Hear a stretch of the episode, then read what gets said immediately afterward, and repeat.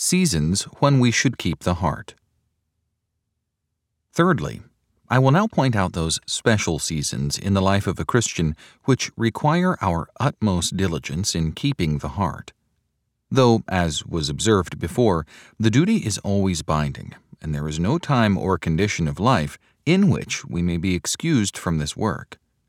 Yet there are some special seasons and critical hours that require more than common vigilance over the heart. The time of prosperity. The first season is the time of prosperity, when providence smiles upon us. Now, Christian, keep your heart with all diligence, for it will be very apt to grow secure, proud, and earthly. To see a man humble in prosperity, says Bernard, is one of the greatest rarities in the world. Even a good Hezekiah could not hide a prideful temper in his temptation. Therefore that caution came to Israel. Scripture, "And it shall be when the Lord thy God shall have brought thee into the land, which he swore unto thy fathers, to Abraham, to Isaac, and to Jacob, to give thee great and goodly cities, which thou buildest not, and houses full of all good things, which thou fillest not. Then beware, lest thou forget the Lord." Deuteronomy chapter 6, verses 10 through 12. So it happened, for Jeshurun waxed fat and kicked. How then can a Christian keep his heart from pride and carnal security when providence smiles on him and he enjoys creature comforts? There are several ways to secure the heart from the dangerous snares of prosperity. 1. Consider the dangerous ensnaring temptations that come with a pleasant and prosperous situation. Very few people who live in the pleasures of this world escape everlasting hell. "It is easier," says Christ, "for a camel to go through the eye of a needle than for a rich man to enter into the kingdom of God." Matthew chapter 19, verse 24. "Not many mighty, not many noble are called." 1 Corinthians chapter 1, verse 26. We have great reason to tremble when the Scripture tells us in general that few will be saved, and much more reason when it tells us that of that rank of which we are, few will be saved. When Joshua called all the tribes of Israel to cast lots for the discovery of Achan, doubtless Achan feared. When the tribe of Judah was taken, his fear increased. But when the family of the Zarhites was taken, it was time to tremble. So when the Scriptures come so near as to tell us that of such a class of men very few shall escape, it is time to be alarmed. "I wonder," says Chrysostom, "if any of the rulers are saved. Oh, how many have been wheeled to hell in the chariots of earthly pleasures, while others have been whipped to heaven by the rod of affliction. How few, like the daughter of Tyre, come to Christ with a gift. How few among the rich plead for his favor." 2. It may keep one more humble and more watchful in prosperity to consider that among Christians many have been much the worse because of it. How good it would have been for some of them if they had never known prosperity. When they were in a low condition, how humble, spiritual, and heavenly they were. But when advanced, what an apparent alteration happened to their spirits. It was so with Israel. When they were in a low condition in the wilderness, Israel was holiness to the Lord. Jeremiah chapter 2, verse 23. But when they entered Canaan and were richly fed, their language was, "We are lords, we will not come no more unto thee." Jeremiah chapter 2, verse 31. Outward gains are ordinarily attended with inward losses. As in a low condition, their civil employments were accustomed to have a savor of their religious duties, so in an exalted condition, their duties commonly have a savor of the world. "He indeed is rich in grace, whose graces are not hindered by his riches." There are few Jehoshaphat in the world of whom it is said, "He had riches and honor in abundance, and his heart was lifted up in the ways of the Lord." 2 Chronicles chapter 17, verses 5 through 6. Will this not keep your heart humble in prosperity? To think how dearly many godly men have paid for their riches, that through them they have lost that which the world cannot purchase. 3. Humble your vain heart with this consideration. God does not value a man more because of these things. God values no man by outward excellencies, but by inward graces. They are the internal ornaments of the Spirit, which are of great value in God's sight. 1 Peter chapter 3, verse 4. God despises all worldly glory and accepts no man's person. But in every nation he that feareth him and worketh righteousness is accepted with him. Acts chapter 10, verse 35. Indeed, if the judgment of God went by the same rule that man's does, then we might value ourselves by these things and stand upon them. But what every man is, as such he is in the judgment of God. Does your heart still swell, and will neither of the former considerations keep it humble? 4. Consider how bitterly many dying people have lamented their stupidity in setting their hearts on these things, and have wished that they had never known them. How dreadful was the situation of Pope Quintus, who died crying out despairingly, "When I was in a low condition, I had some hopes of salvation. When I was advanced to be a cardinal, I greatly doubted, but since I came to the popedom, I have no hope at all." An author also tells us a real but sad story of a rich tyrant who had scraped up a great estate for his only son. When he was about to die, he called his son to him and said, "Son, do you truly love me?" The son answered that nature, besides his fatherly care, required him to do that. "Then," said the father, "show it this way. Hold your finger in the candle for as long as I am saying a prayer." The son attempted it, but could not endure it. Seeing that, the father exclaimed, "You cannot endure the burning of your finger for me. But to get this wealth I have risked my soul for you, and must burn, body and soul, in hell for your sake. Your pains would have been for only a moment, but mine will be unquenchable fire."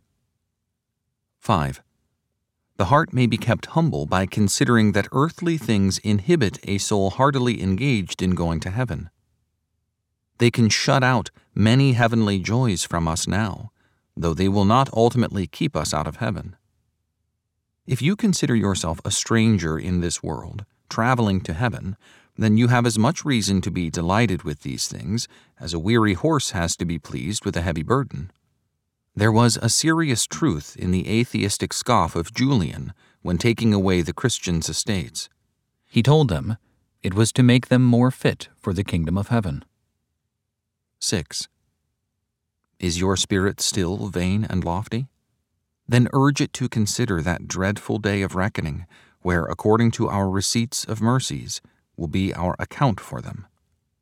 I think this should awe and humble the vainest heart that ever was in the bosom of a saint. Know for a certainty that the Lord records all the mercies that ever he gave to you, from the beginning to the end of your life. Scripture. "O my people, remember now, from Shittim unto Gilgal, that ye may know the righteousness of the Lord." Micah chapter 6, verse 4. Yes, they are exactly numbered and recorded in order to an account, and your account will be suitable. "For unto whomsoever much is given, of him shall be much required." Luke chapter 12, verse 48. You are a steward, and your Lord will come and take an account of you. And what a great account you have to make, who have much of this world in your hands. What swift witnesses will your mercies be against you, if this be the best fruit of them. 7.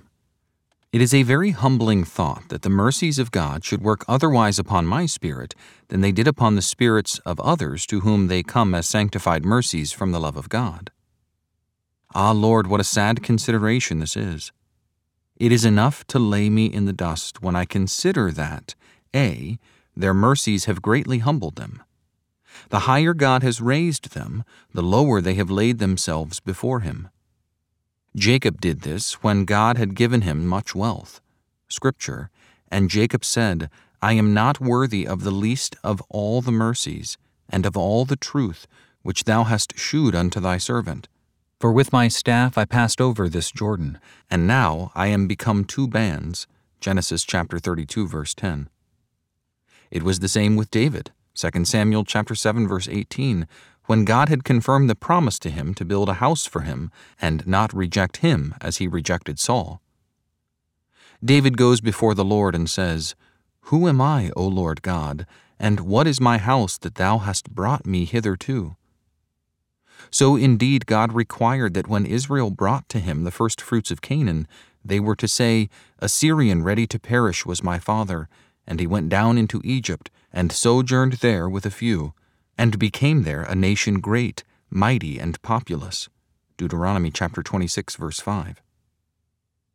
Do others raise God higher for his raising them? And the higher God raises me, the more will I abuse him and exalt myself? What wicked conduct that is. B. Others have freely ascribed the glory of all their enjoyments to God, and not magnified themselves, but him for their mercies. So David says, "Let thy name be magnified forever, and let the house of thy servant David be established." 2 Samuel chapter 7, verse 26. He does not fly on the mercy and suck out its sweetness, looking no further than his own comfort. No, he cares for no mercy unless God is magnified in it. So when God delivered him from all his enemies, he said, "The Lord is my strength and song, and he is become my salvation." Psalm 18, verse 2. Saints of old did not put the crown on their own heads, as I do because of my vanity. C. The mercies of God have been melting mercies unto others, melting their souls in love to the God of their mercies. When Hannah received the mercy of a son, she said, "My heart rejoiceth in the Lord," 1 Samuel chapter 7, verse 26. Not in the mercy, but in the God of the mercy. So also Mary said, "My soul doth magnify the Lord, and my spirit hath rejoiced in God my Savior," Luke chapter 1, verse 46. The word magnify signifies to make more room for God. Their hearts were not diminished, but enlarged more to God. D. The mercies of God have been great restraints to keep others from sin. "Seeing that thou, our God, hast given us such deliverance as this, should we again break thy commandments?" Ezra chapter 9, verse 13. Sincere souls have felt the force of the obligations of love and mercy upon them. E. The mercies of God to others have been as oil to the wheels of their obedience and made them more fit for service. 2 Chronicles chapter 17. Now, if mercies work contrarily upon my heart, what reason do I have to be afraid that they do not come to me in love? It is enough to dampen the spirits of any saint to see what sweet effects mercies have had on others and what bitter effects on him. The time of adversity. The second season in the life of a Christian, requiring more than common diligence to keep his heart, is the time of adversity. When providence frowns upon you and blasts your visible comforts, then look to your heart. Keep it with all diligence from complaining against God or fainting under his hand. For troubles, though sanctified, are still troubles. Jonah was a godly man, and yet how fretful was his heart under affliction. Job was the mirror of patience, yet his heart was upset by trouble. You will find it hard to have a composed spirit under great afflictions. Oh, the hurries and tumults which visit even the best of hearts! Let me show you, then, how a Christian under great afflictions can keep his heart from complaining or feeling dejected under the hand of God. I will offer several methods to keep the heart in this condition. 1. By these cross-providences, God is faithfully pursuing the great design of electing love upon the souls of his people, and orders all these afflictions as means sanctified to that end. Afflictions come not by casualty, but by counsel. Job chapter 5, verse 6, Ephesians chapter 1, verse 11. By the counsel of God, they are ordained as means of considerable spiritual good to Christians. Scripture. "By this, therefore, shall the iniquity of Jacob be purged," Isaiah chapter 27, verse 9. "He chastened us for our profit," Hebrews chapter 12, verse 10. "All things work together for good," Romans chapter 8, verse 28. Afflictions are God's workmen on our hearts, to pull down our pride and carnal security of them. As a result, their nature is changed. They are turned into blessings and benefits. It is good for me that I have been afflicted, said David, Psalm 119, verse 71. Surely, then, you have no reason to quarrel with God, but rather to wonder that he should concern himself so much for your good that he would use any means for accomplishing it. Paul could bless God if by any means he might attain the resurrection of the dead, Philippians chapter 3, verse 11. My brethren, said James, count it all joy when ye fall into diverse temptations. My Father is working a design of love on my soul, and do I do well to be angry with him? All that he does is in pursuance of and in reference to some eternal, glorious end upon my soul. It is my ignorance of God's design that makes me quarrel with him. He says to you in this case, as he did to Peter, What I do thou knowest not now, but thou shalt know hereafter. 2. Though God has reserved to himself the right of afflicting his people, yet he tied up his own hands by promising to never take his loving kindness away from them. Can I contemplate this scripture with a complaining, discontented spirit? I will be his father, and he shall be my son. If he commit iniquity, I will chasten him with the rod of men, and with the stripes of the children of men, but my mercy shall not depart away from him. 2 Samuel chapter 7, verse 14. O my heart, my arrogant heart, is it right for you to be discontent when God has given you the whole tree with all the clusters of comfort growing on it, because he allows the wind to blow down a few leaves? Christians have two kinds of goods: the goods of the throne and the goods of the footstool, eternal possessions and worldly possessions. If God has secured those, never let my heart be troubled at the loss of these. Indeed, if he had cut off his love or broken his covenant to my soul, I would have reason to be cast down, but this he has not done, nor can he do it. 3.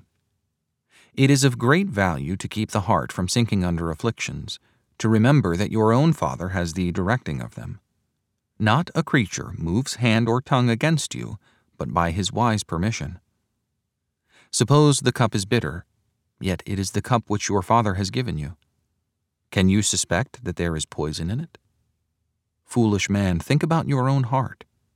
Could you give your child something that would hurt him? No. You would as soon hurt yourself as him. Scripture, If ye then, being evil, know how to give good gifts unto your children, Matthew chapter 7, verse 11, how much more does God?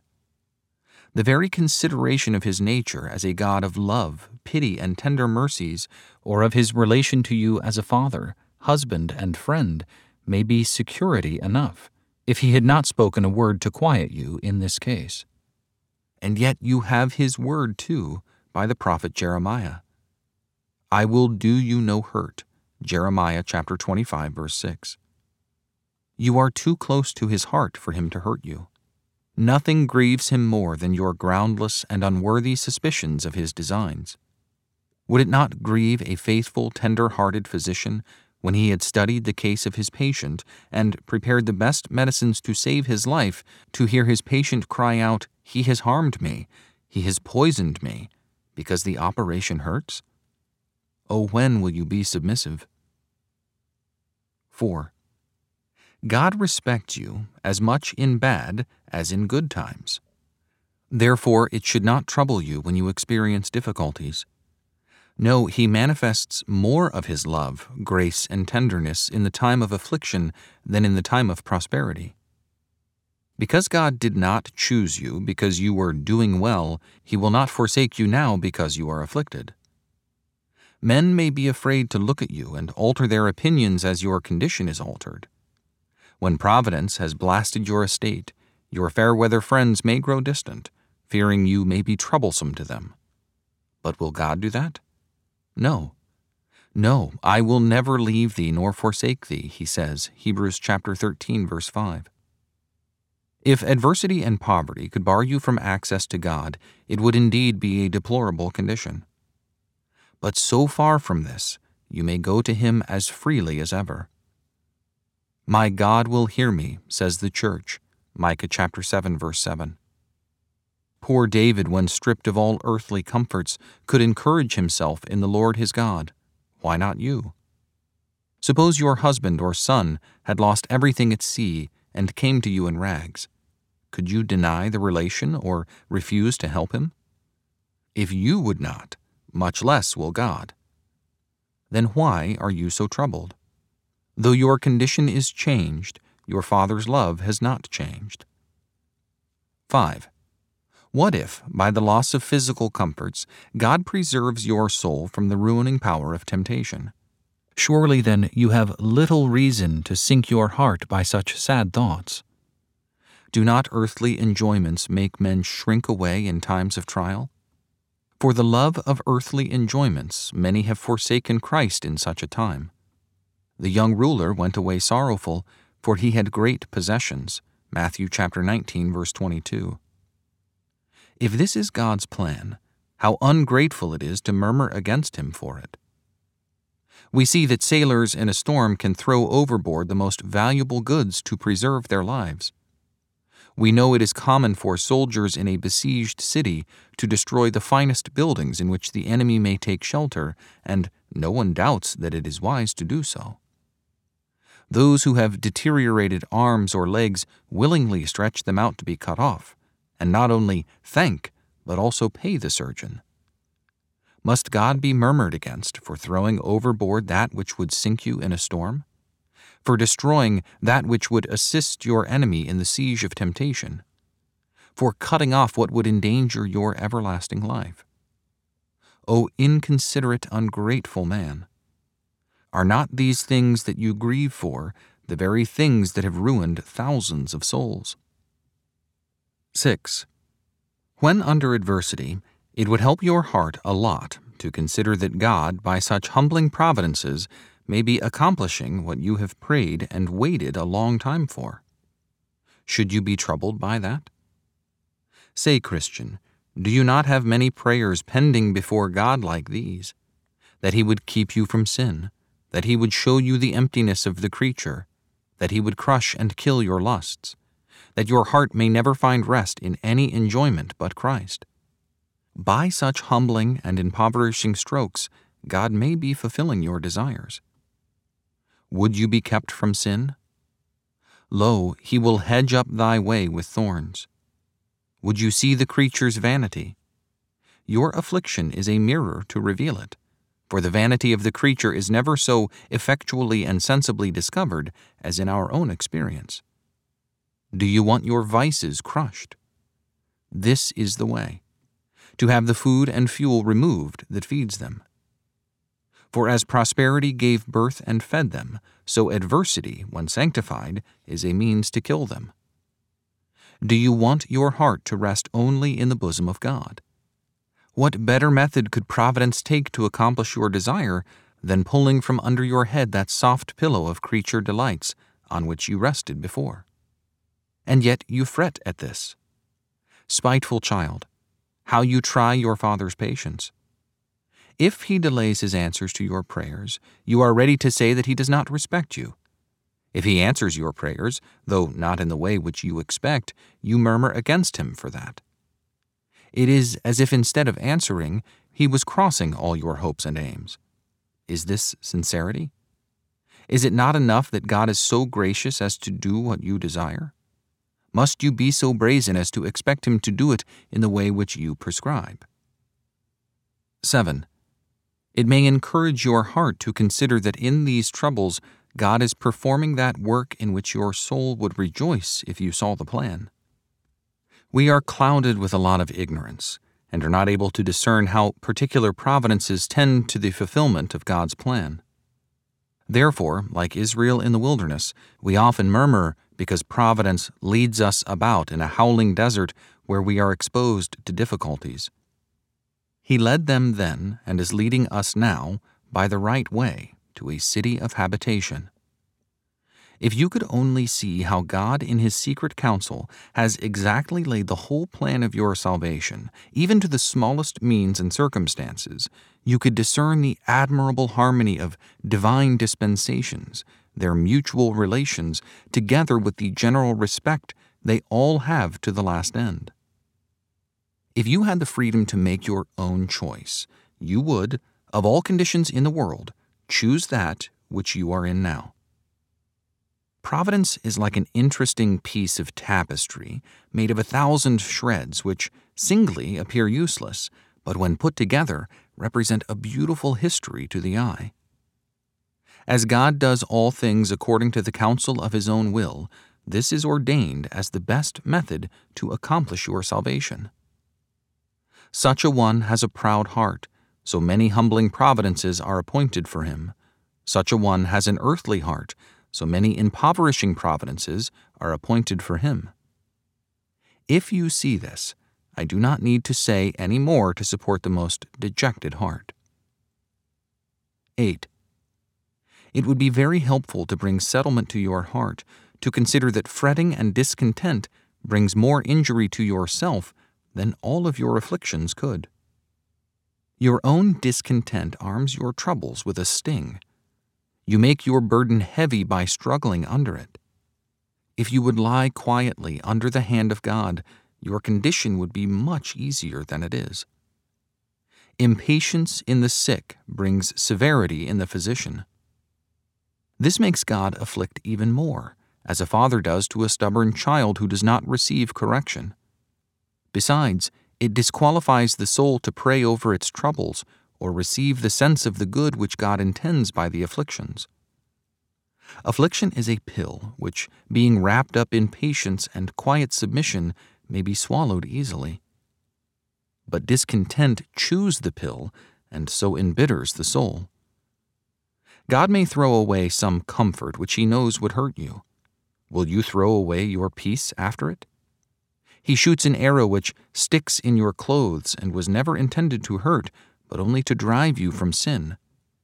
You will thrust it deeper, to the piercing of your very heart, by despondency and discontent. 9.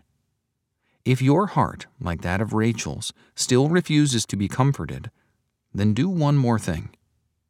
Compare the condition you are in now, that you are so dissatisfied with the condition that others are in, and in which you deserve to be.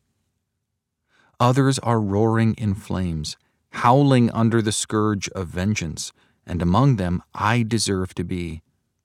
O my soul, is this hell? Is my condition as bad as that of the damned? What would thousands now in hell give to exchange conditions with me? I have read, says an author, that when the Duke of Condé had voluntarily subjected himself to the inconveniences of poverty, he was observed one day and pitied by a lord of Italy, who compassionately wished him to be more careful of himself. The good Duke answered, "Sir, be not troubled, and do not think that I suffer from need, for I send a harbinger before me who makes ready my lodgings and takes care that I am royally entertained." The Lord asked him who was his harbinger. He answered, "The knowledge of myself, and the consideration of what I deserve for my sins, which is eternal torment. When with this knowledge I arrive at my lodging, however unprovided I find it, methinks it is much better than I deserve. Why does the living man complain?" Thus, the heart may be kept from becoming dejected or complaining under adversity. The time of Zion's troubles. The third season, calling for more than ordinary diligence to keep the heart, is the time of Zion's troubles. When the church, like the ship Christ and his disciples were in, is oppressed and ready to perish in the waves of persecution, then good souls are ready to be shipwrecked too, upon the waves of their own fears. It is true most men need the spur rather than the reins in this case. Yet some men sit down discouraged under a sense of the church's troubles. The loss of the Ark of the Covenant cost Eli his life. The sad condition in which Jerusalem lay made good Nehemiah's countenance change in the midst of all the pleasures and accommodations of the court. Nehemiah chapter 2, verse 2. But though God allows, yes, commands, the most awakened apprehensions of these calamities, and in such a day calls to weeping and to mourning, and to girding with sackcloth, Isaiah chapter 22, verse 12, and severely threatens the insensible ones, Amos chapter 6, verse 1. Yet it does not please him to see you sit like pensive Elijah under the juniper tree. It is enough. Now, O Lord, take away my life. 1 Kings chapter 19, verse 4. No, you may be a mourner in Zion, and should be, but a self-tormentor you must not be. You can complain to God, but do not complain of God, though but by the language of your actions. Now let us inquire how tender hearts may be relieved and supported even when they are overwhelmed with the burdensome sense of Zion's troubles. I grant it is hard for him who prefers Zion to his chief joy to keep his heart from sinking due to the sense of its troubles. Yet this ought to be done, and may be done, by the use of such heart-establishing directions as these. 1.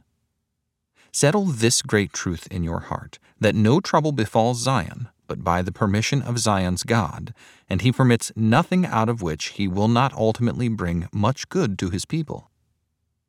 Comfort may be derived from reflections on the permitting as well as on the commanding will of God.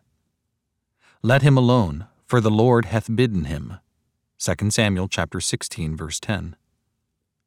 Thou couldest have no power at all against me, except it were given thee from above. John chapter 19, verse 11.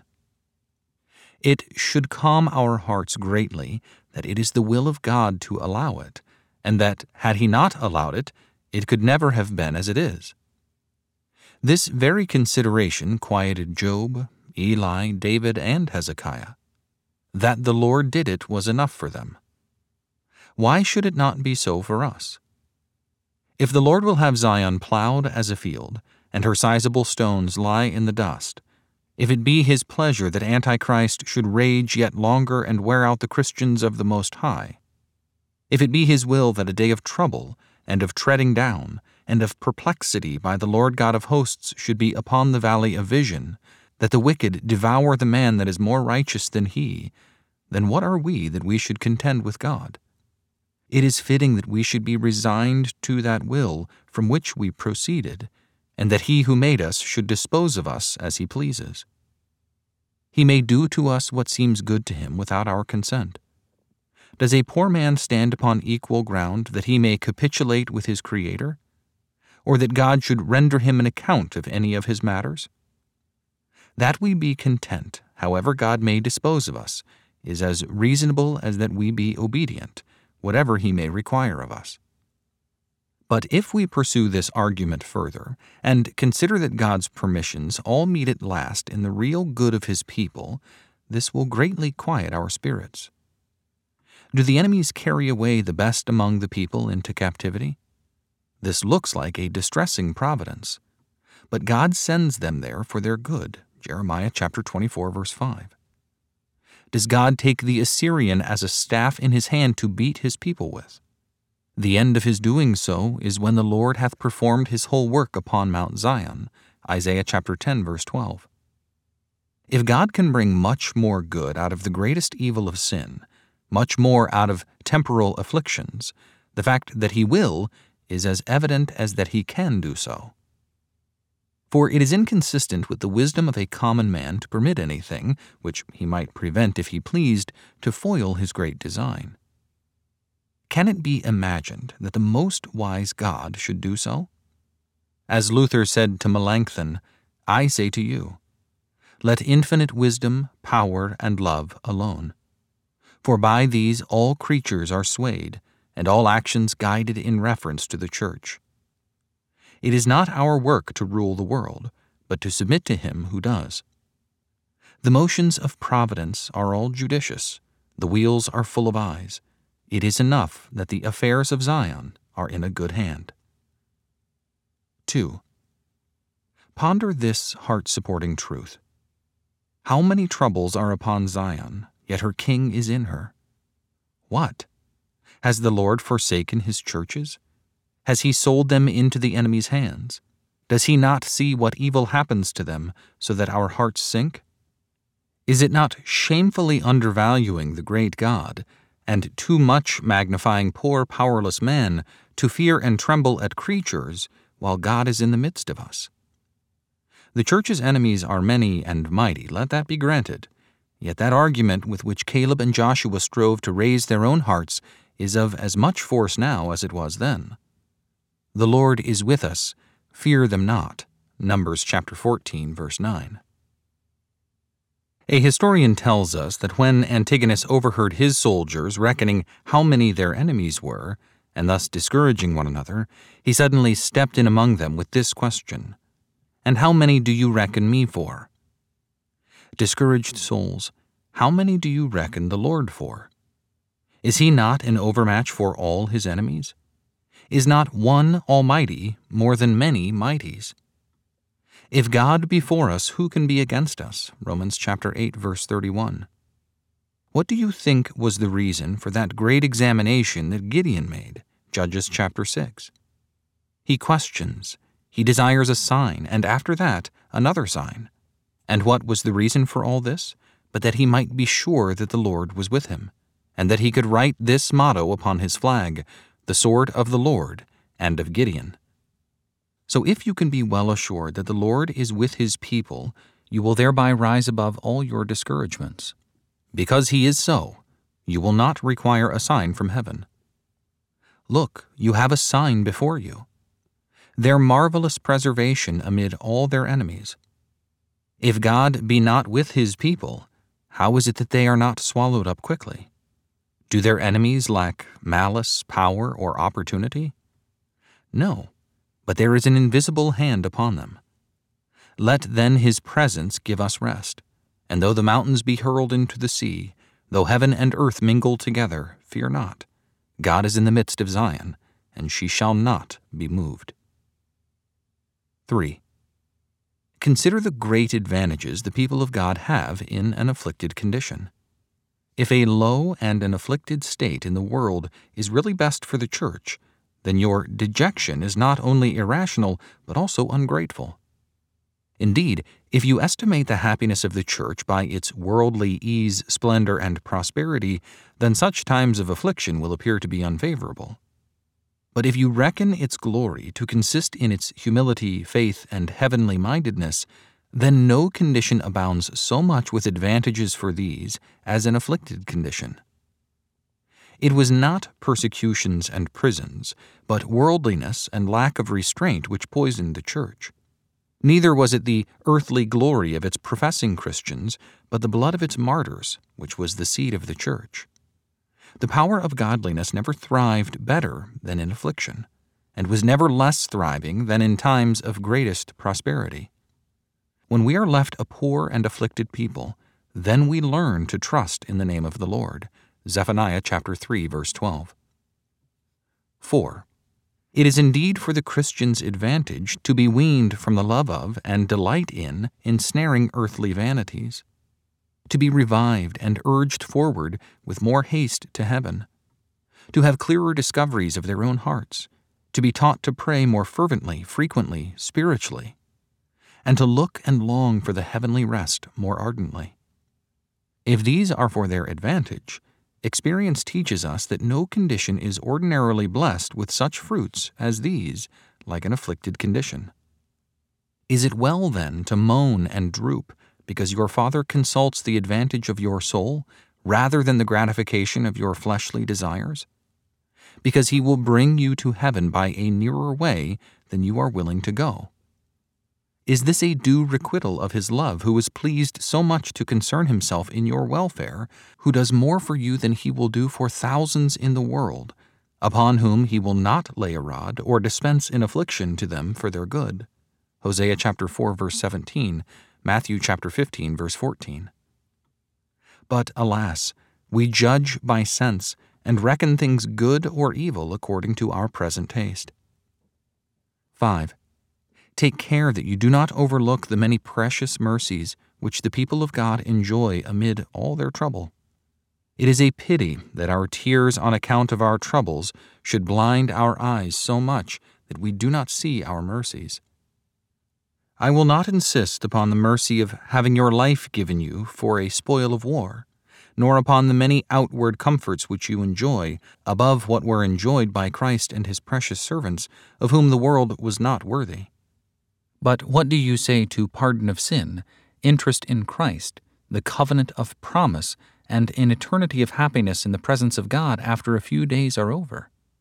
Oh, that people entitled to such mercies as these should droop under any earthly affliction, or be so concerned about the frowns of men and the loss of trivialities. You do not have the smiles of great men, but you do have the favor of the great God. You are perhaps reduced in worldly things, but you are thereby increased in spiritual and eternal things. You cannot live as plentifully as before, but you may live as heavenly as ever. Will you grieve so much for these circumstances that you forget your soul? Should light troubles make you forget great mercies? Remember, the true riches of the church are laid out of reach of all enemies. What does God not distinguish between his own and others in his outward allowances? Yes, what though his judgments single out the best and spare the worst? What though an Abel is killed in love and a Cain survive in hatred? A bloody Dionysius die in his bed, and a good Josiah fall in battle? What though the belly of the wicked is filled with hidden treasures, and the teeth of the Christians with gravel stones?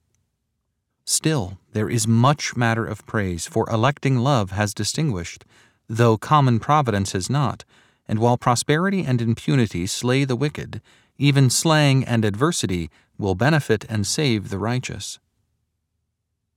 6. Believe that no matter how far the church is plunged under the waters of adversity, she will assuredly rise again. Fear not.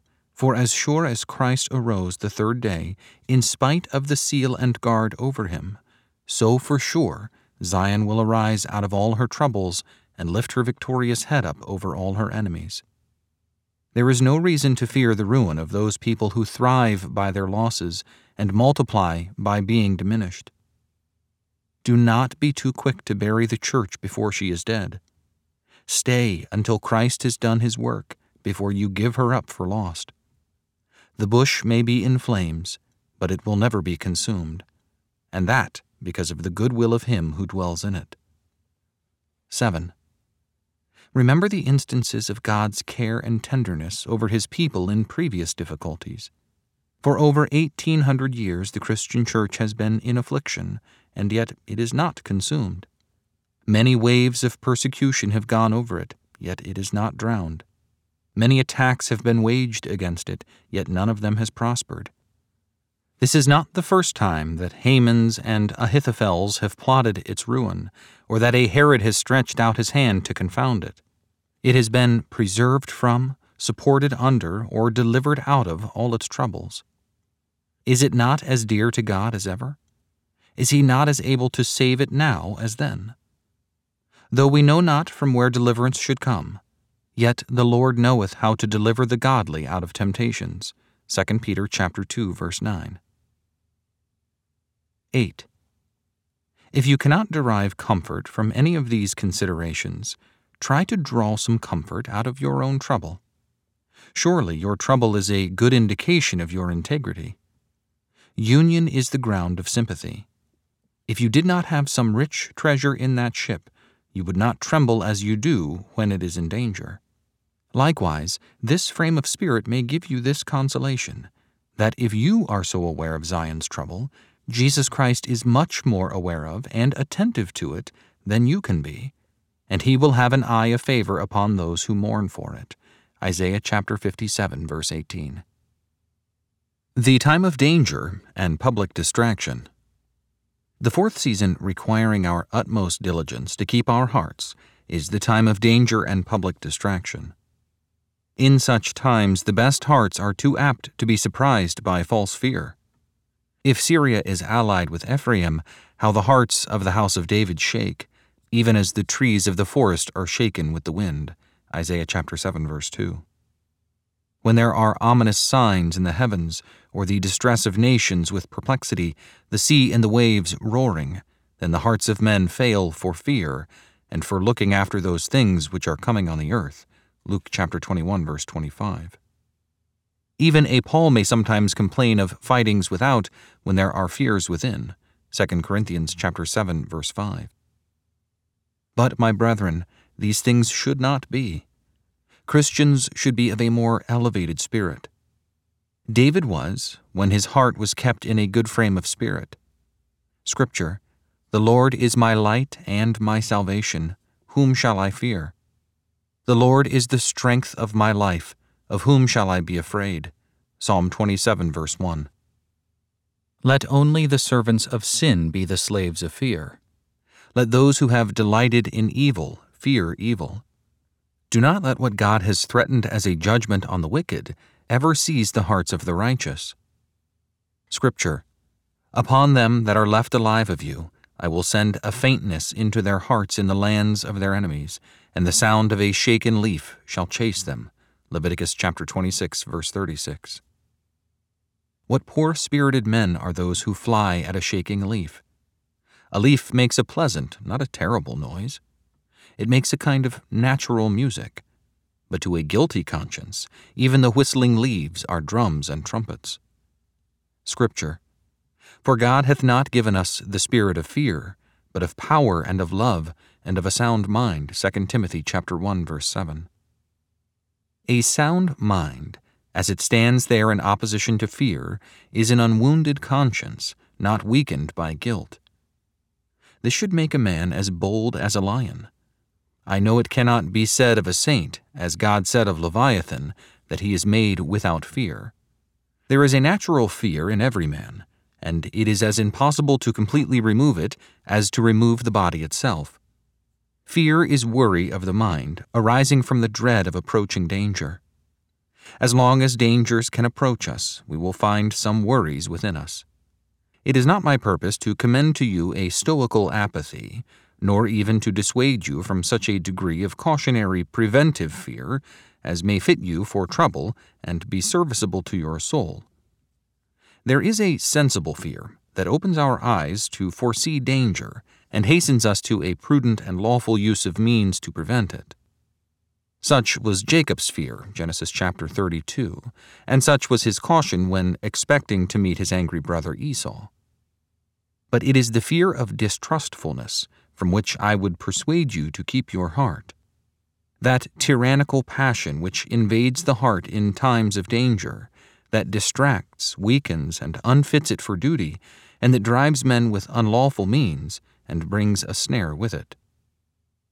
Now let us inquire how a Christian may keep his heart from distracting and tormenting fears in times of great and threatening dangers.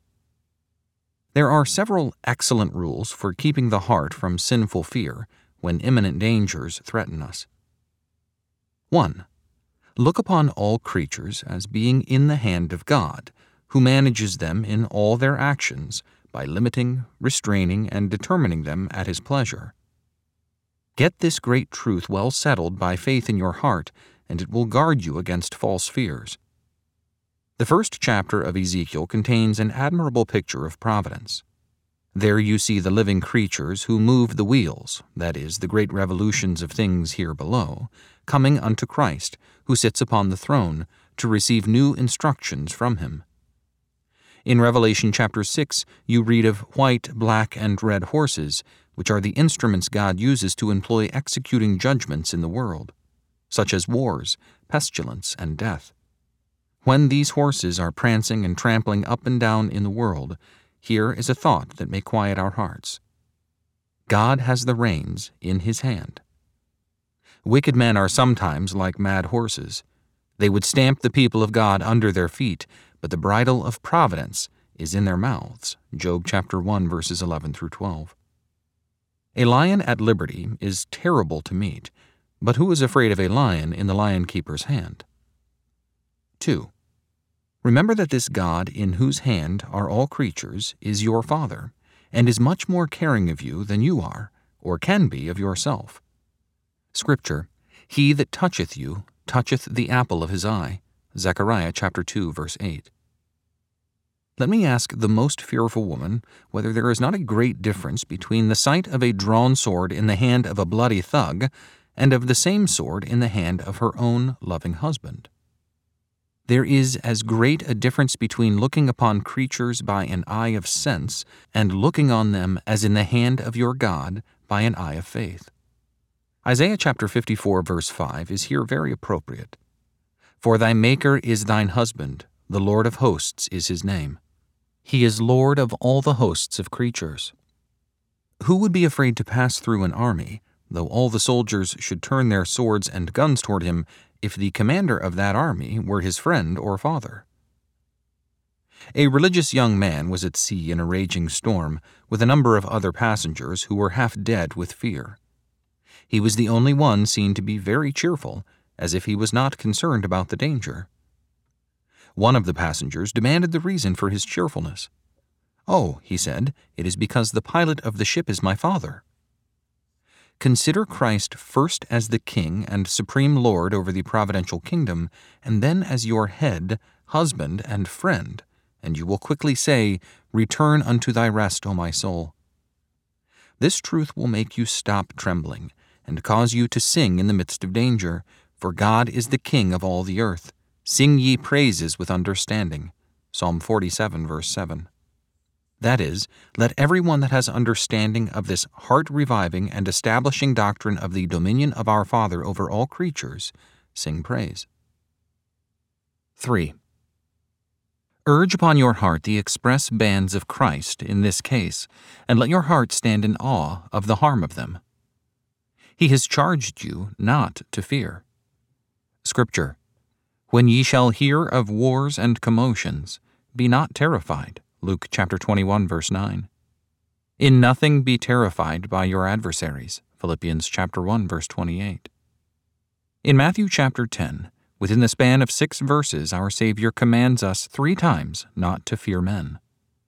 Does the voice of a man make you tremble, but not the voice of God?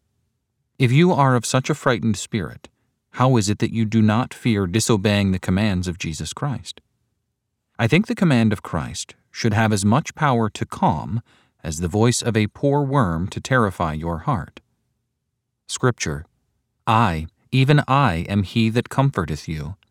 Who art thou, that thou shouldest be afraid of a man that shall die, and of the Son of Man, which shall be made as grass, and forgettest the Lord thy Maker?" Isaiah chapter 51, verses 12 through 13. We cannot fear creatures sinfully until we have forgotten God. Did we remember what God is and what He has said? Then we should not be of such feeble spirits. Bring yourself then to this reflection in times of danger. If I let into my heart the controlling fear of man, I must let out the reverential awe and fear of God. And dare I cast off the fear of the Almighty for the frowns of a man? Will I lift up proud dust above the great God? Will I run to a certain sin to shun a probable danger? Oh, keep your heart by this consideration. 4. Remember all of the needless trouble your vain fears have brought upon you in the past. Scripture: "And hast feared continually every day because of the fury of the oppressor, as if he were ready to destroy." And where is the fury of the oppressor? Isaiah chapter 51, verse 13. He seemed ready to destroy, yet you are not destroyed. "I have not brought upon you the thing that you feared. You have wasted your spirit, disordered your soul, and weakened your hands to no purpose. You might have all this while you enjoyed your peace and possessed your soul in patience." And here I cannot but observe a very cunning strategy of Satan in managing a design against the soul by these vain fears. I call them vain with reference to the frustration of them by providence. But certainly they are not in vain as the end at which Satan aims in raising them.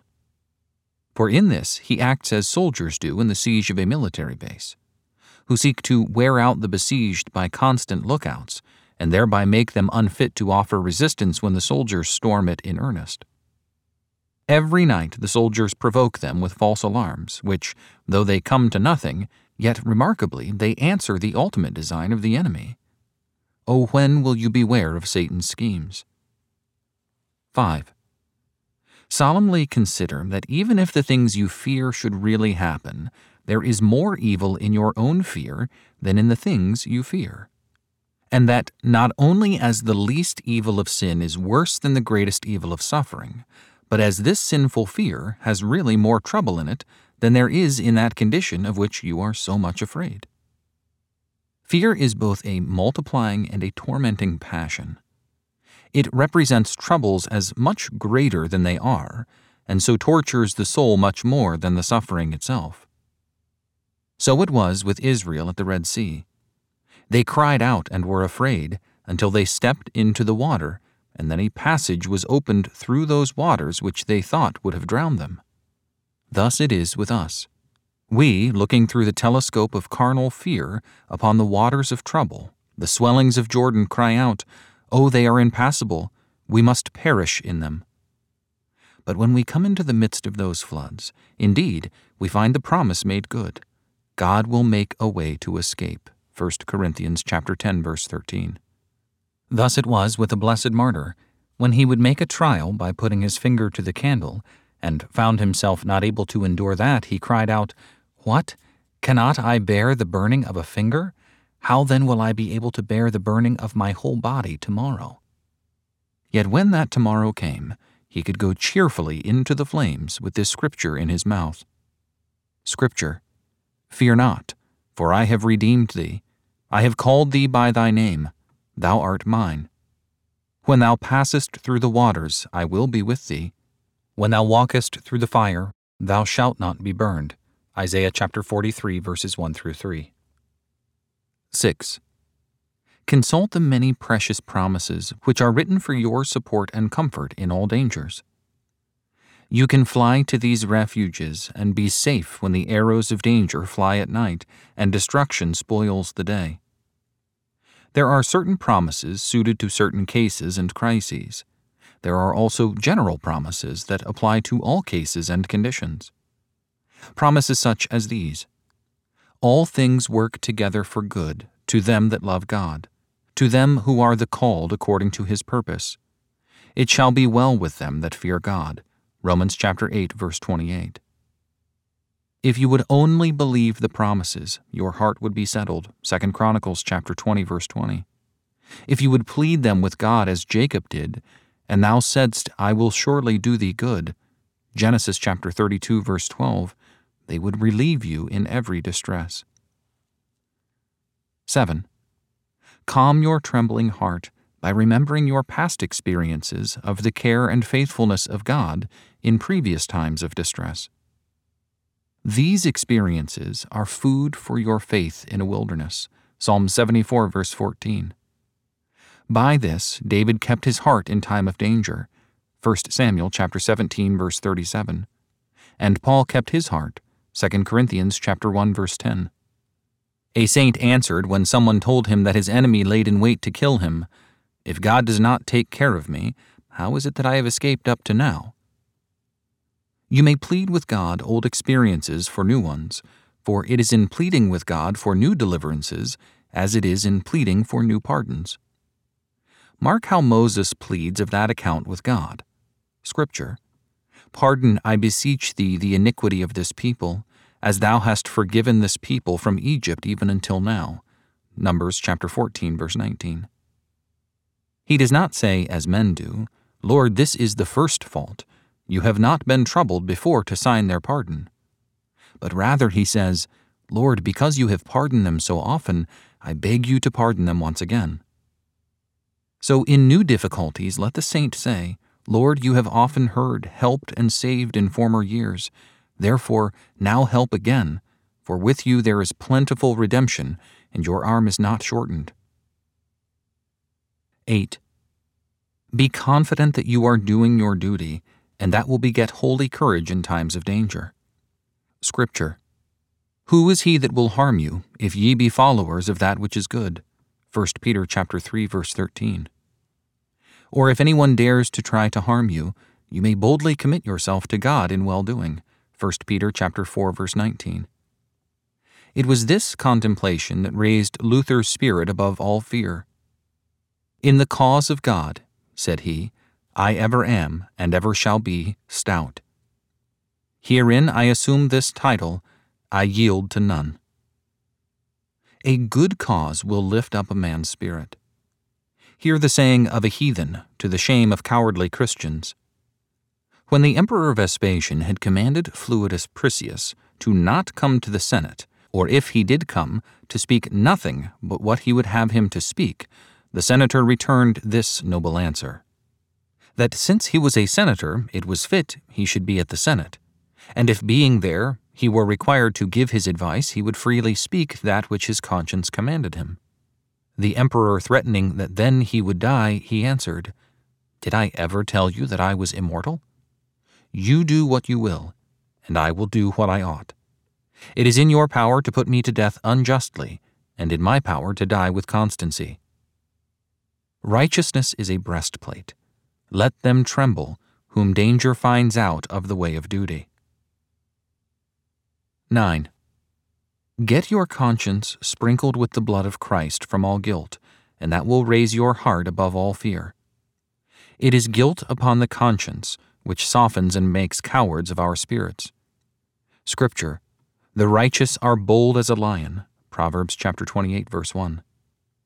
It was guilt in Cain's conscience that made him cry, "Every one that findeth me shall slay me," Genesis chapter 4, verse 14. A guilty conscience is terrified more by imagined dangers than a pure conscience is by real ones. A guilty sinner carries a witness against himself in his own heart. It was guilty Herod who cried out, "It is John the Baptist, he is risen from the dead." Such a conscience is the devil's anvil, on which he fabricates all those swords and spears with which the guilty sinner pierces himself. Guilt is to danger as what fire is to gunpowder. A man does not need to fear to walk among many barrels of powder if he does not carry a fire. 10. Exercise holy trust in times of great distress. Make it your business to trust God with your life and comforts, and then your heart will be at rest about them. David did that. "What time I am afraid, I will trust in thee." That is, "Lord, if at any time a storm arises, I will shelter from it under the cover of your wings." Go to God by acts of faith and trust, and never doubt that he will keep you. "Thou wilt keep him in perfect peace, whose mind is stayed on thee, because he trusteth in thee," Isaiah chapter 62, verse 3. God is pleased when you come to him this way. "Father, my life, my liberty and my estate are exposed, and I cannot secure them. O let me leave them in your hand." The poor committeth himself unto God, and does his God fail him? No, thou art the helper of the fatherless. That is, you are the helper of the destitute one, who has no one to go to but God. This is a comforting passage. He shall not be afraid of evil tidings. His heart is fixed, trusting in the Lord. Psalm 112, verse 7. He does not say, "His ear shall be preserved from the report of evil tidings." He may hear sad tidings like other men, but his heart will be kept from the terror of those tidings. His heart is fixed. 11. Consult the honor of religion more and your personal safety less. Do you think it is for the honor of religion that Christians should be as frightened as rabbits, startled at every sound? Will not this cause the world to think that, whatever you say, still your principles are no better than other men's? What mischief may the discovery of your fears before them do? It was justly said by Nehemiah, "Should such a man as I flee? And who is there that being as I am would flee?" Would it not be better that you should die than the world should be prejudiced against Christ because of your example? For alas, how apt is the world, who judges more by what they see in your practices than by what they understand of your principles, to conclude from your cowardice that however much you commend faith and talk of assurance, yet you do not trust in those things any more than they do when it comes to the trial.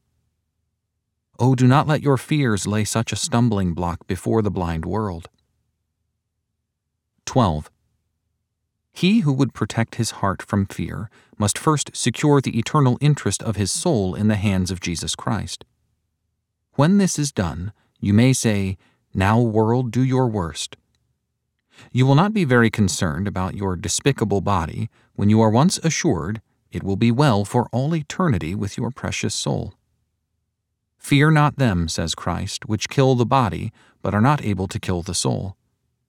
The assured Christian may smile with contempt upon all his enemies and say, Is this the worst that you can do? What do you say, Christian? Are you assured that your soul is safe? That immediately upon your death it will be received by Christ into an everlasting habitation? If you are sure of that, then never trouble yourself about how you will die. 13. Learn to quench all despicable creature fears in the reverential fear of God. This is a cure by diversion. It is an exercise of Christian wisdom to turn those passions of the soul which predominate most into spiritual channels, to turn natural anger into spiritual zeal, natural joyfulness into holy cheerfulness, and natural fear into a holy dread and awe of God. This method of cure Christ prescribes in Matthew chapter 10 and is similar to Isaiah chapter 8 verses 12 through 13. Neither fear ye their fear. But how can we help it? Sanctify the Lord of hosts himself, and let him be your fear, and let him be your dread. Natural fear may be allayed for the present by natural reasoning or the removing of the source. However, it is then like a candle blown out by a puff of breath, which is easily lit again. But if the fear of God extinguishes it, then it is like a candle quenched in water, which cannot easily be rekindled. 14. Pour out to God in prayer those fears which the devil and your own unbelief pour on you in times of danger. Prayer is the best outlet for fear. Where is the Christian who cannot set his seal to this direction? I will give you the greatest example to encourage you to pray, even the example of Jesus Christ, Mark chapter 14, verse 32.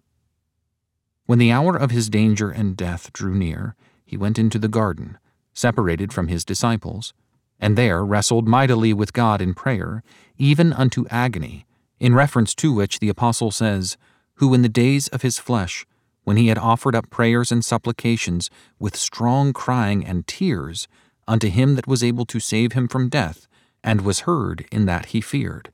Hebrews chapter 5, verse 7. He was heard as to strength and support to carry him through it, though not as to deliverance or exemption from it. Oh, that these things may abide with you, and be put into practice in these evil days, and that many trembling believers may be established by them. The time of outward needs. The fifth season, requiring diligence in keeping the heart, is the time of outward needs. Although at such times we should complain to God, not of God, the throne of grace being erected for a time of need, Hebrews chapter 4, verse 16, yet when the waters of relief run low, and need begins to press, how prone are the best hearts to not trust the fountain. When the meal in the barrel and the oil in the cruse are almost gone, our faith and patience, too, are almost gone. It is difficult now to keep the proud and unbelieving heart in holy quietude and sweet submission at the foot of God. It is an easy thing to talk of trusting God for daily bread while we have a full barn or purse. But to say as the prophet, Although the fig tree shall not blossom, neither shall fruit be in the vines, the labor of the olive shall fail, and the fields shall yield no meat. The flock shall be cut off from the fold, and there shall be no herd in the stalls. Yet I will rejoice in the Lord. I will joy in the God of my salvation. The Lord God is my strength, and he will make my feet like hinds' feet, and he will make me to walk upon mine high places. Habakkuk chapter 3, verses 17 through 19. Surely this is not easy. Would you know then how a Christian may keep his heart from doubting God, or complaining against him when outward needs are either felt or feared?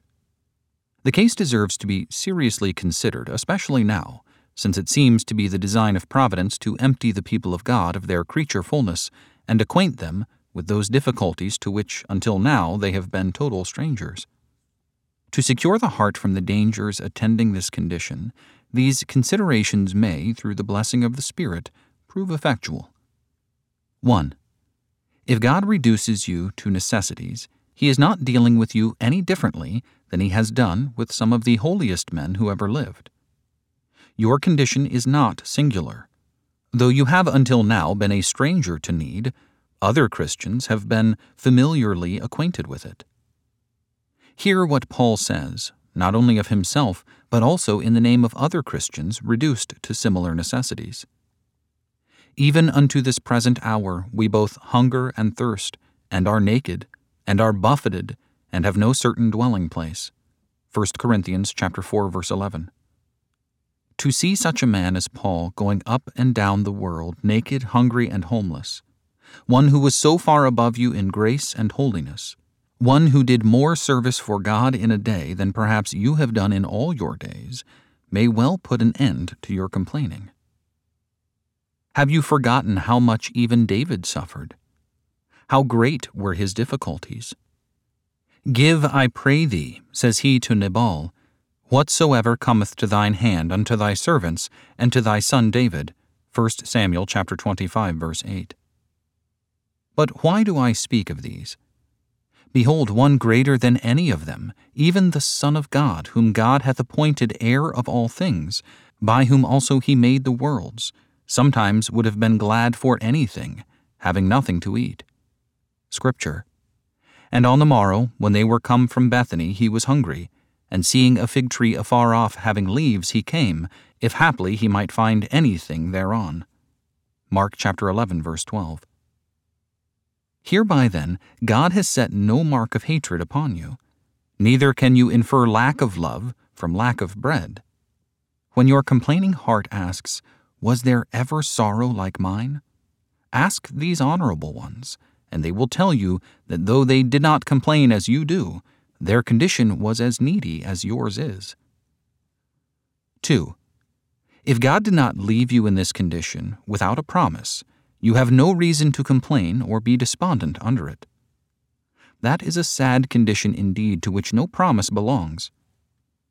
Calvin, in his comment on Isaiah chapter 9, verse 1, explains in what sense the darkness of the captivity was not so great as that of the lesser invasions made by Tiglath-Pileser. In the captivity, the city was destroyed, and the temple was burned with fire.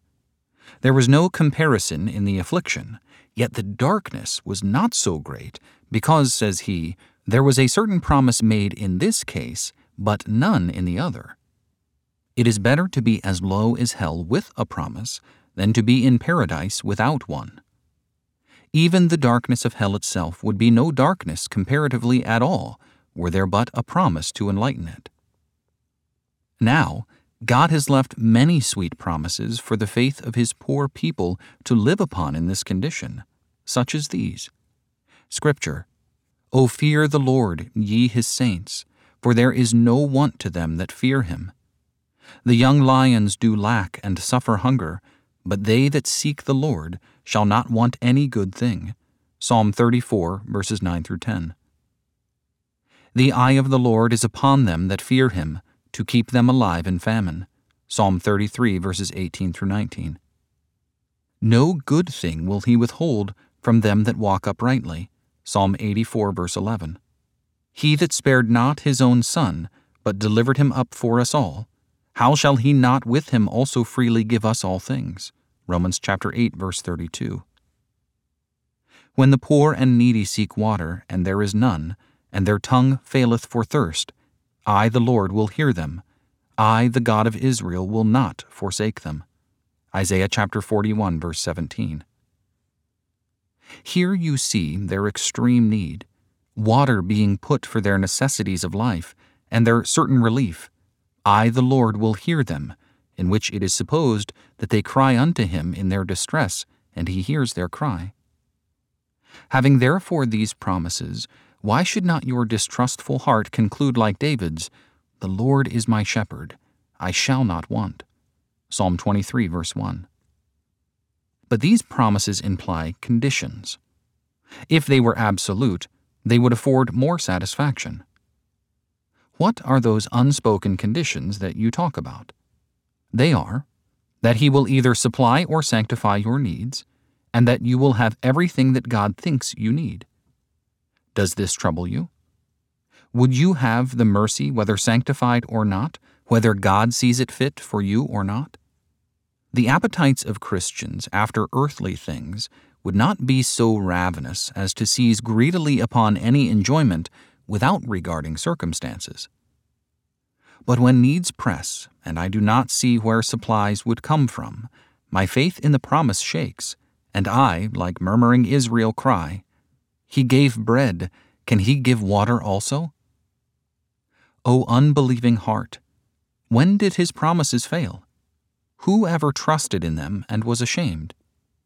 May not God rebuke you for your unreasonable infidelity, as in Jeremiah chapter 2, verse 31. Have I been a wilderness unto Israel? Or as Christ said to his disciples, "Since I was with you, have you lacked anything?" Yes, may you not rebuke yourself. May you not say with good old Polycarp, "These many years I have served Christ and found him a good master." Indeed, he may deny what your unruliness calls for, but not what your need calls for. He will not consider the cry of your lusts, but he will not despise the cry of your faith. Though he will not indulge your impure appetites, yet he will not violate his own faithful promises.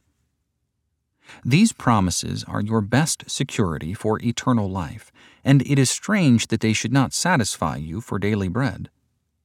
Remember the words of the Lord, and soothe your heart with them amid all your needs.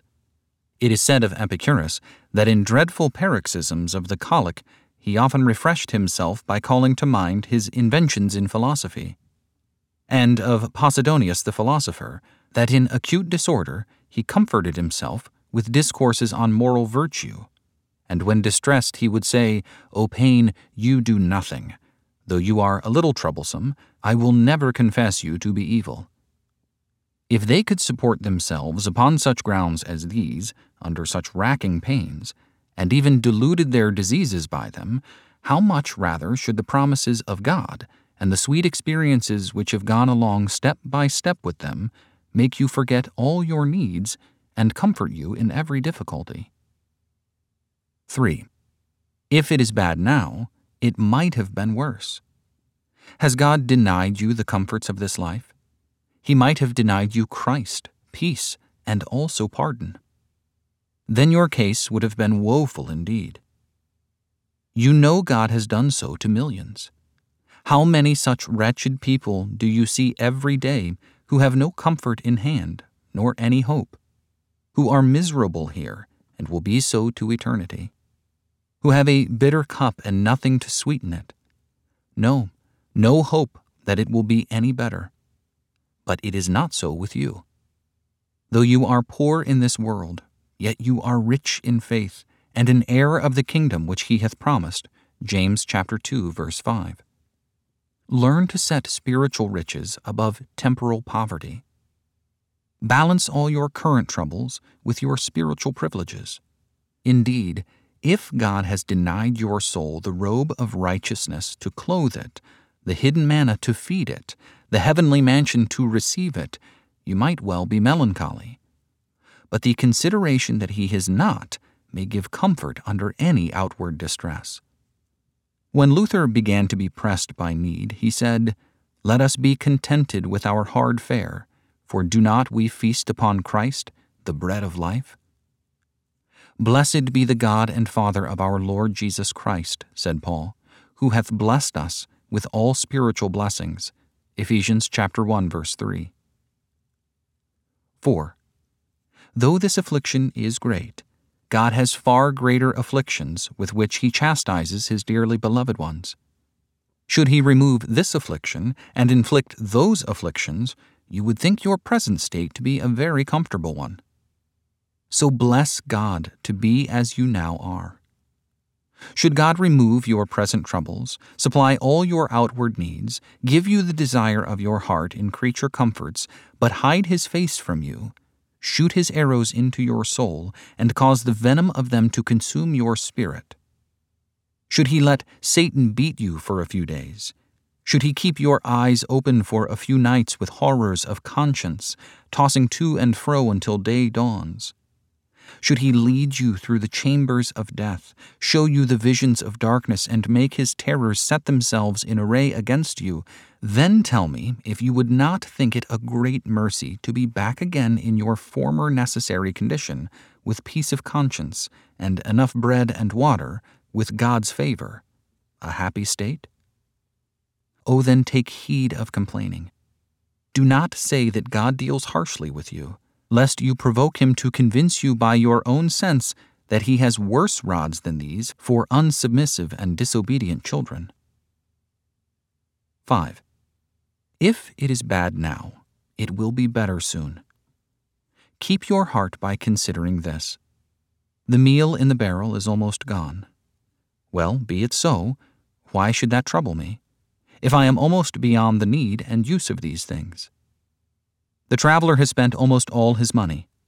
Well, says he, though my money is almost spent, my journey is almost finished too. I am near home and will soon be fully supplied. If there are no candles in the house, it is a comfort to think that it is almost day, and then there will be no need of them. I am afraid, Christian, you reckon wrongly when you think your provision is almost gone, and you have a great way to travel, many years to live, and nothing to live upon. It may be not half so many as you suppose. Be confident in this. If your provision is gone, either fresh supplies are coming, though you do not see from where, or you are nearer your journey's end than you think you are. Desponding soul, does it befit a man traveling on the road to that heavenly city, and having almost arrived there, within a few days' journey of his Father's house, where all his needs will be supplied, to be so anxious about a little food or drink or clothes, which he fears he will need along the way? It was nobly said by the 40 martyrs when turned out naked in a frosty night to starve to death, "The winter indeed is sharp and cold, but heaven is warm and comfortable. Here we shiver for cold, but Abraham's bosom will make amends for all." But, says the desponding soul, I may die from need. Who ever did? When were the righteous forsaken? If indeed it is so, your journey is ended, and you are fully supplied. But I am not sure of that. If I was sure of heaven, it would be another matter. Are you not sure of that?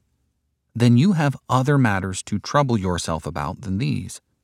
I think these should be the least of all your cares.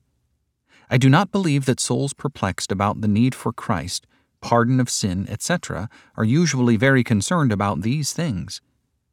He who seriously asks questions like these, "What must I do to be saved? How can I know my sin is pardoned?" does not trouble himself with, "What will I eat? What will I drink? Or with what will I be clothed?" 6.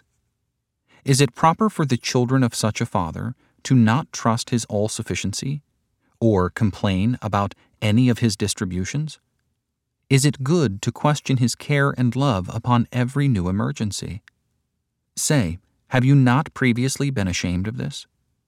Has not your Father's seasonable provision for you in previous difficulties caused you to blush and made you resolve never again to question his love and care? And yet, will you again renew your unworthy suspicions of him? Hypocritical child, reason this with yourself. If I perish for lack of what is good and needful for me, it must be either because my Father does not know my needs, has nothing with which to supply them, or does not care what becomes of me. Which of these should I charge upon him? Not the first, for my Father knoweth what things I have need of. Mark chapter 6, verse 32. Not the second, for the earth is the Lord's, and the fullness thereof. Psalm 24, verse 1. His name is God all-sufficient. Genesis chapter 17, verse 1. Not the last, for like as a father pitieth his children, so the Lord pitieth those that fear him. Psalm 103, verse 13. The Lord is very pitiful, and of tender mercy.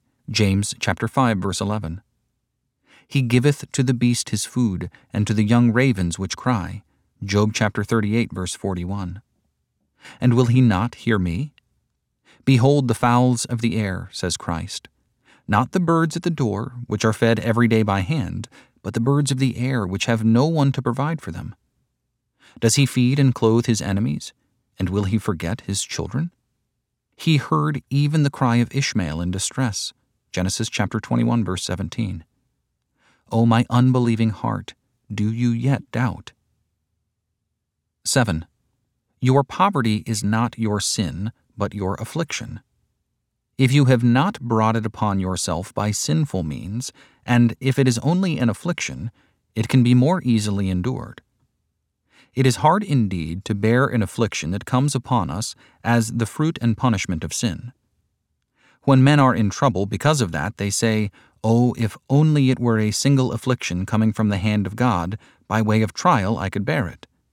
But because I have brought it upon myself by sin, it comes as the punishment of my sin." The marks of God's displeasure are upon it.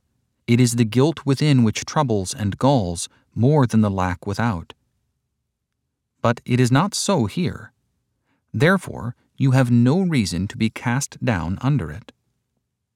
But though there is no sting of guilt, yet this condition lacks no other stings, as for instance the discredit of religion. I cannot comply with my engagements in the world, and thereby religion is likely to suffer. It is well you have a heart to discharge every duty, yet if God disables you by providence, it is no discredit to your profession that you do not do that which you cannot do, so long as it is your desire and endeavor to do what you can and ought to do. And in this case, God's will is that mercy and patience be exercised toward you. Deuteronomy chapter 24, verses 12 through 13.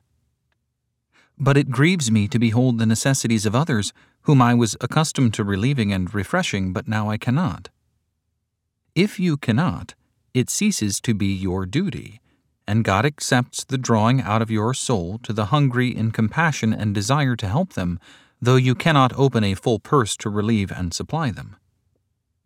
But I find such a condition full of temptations, a great hindrance in the way to heaven. Every condition in the world has its hindrances and attending temptations, and were you in a prosperous condition, you might have more temptations and fewer advantages than you do now. For though I confess that poverty as well as prosperity has its temptations, yet I am confident that prosperity does not have the advantages that poverty has. Here you have an opportunity to discover the sincerity of your love for God, when you can live upon Him, find enough in Him, and constantly follow Him, even when all external inducements and motives fail. Thus I have shown you how to keep your heart from the temptations and dangers attending a low condition in the world. When need oppresses, and the heart begins to sink, then improve, and bless God for these helps to keep it.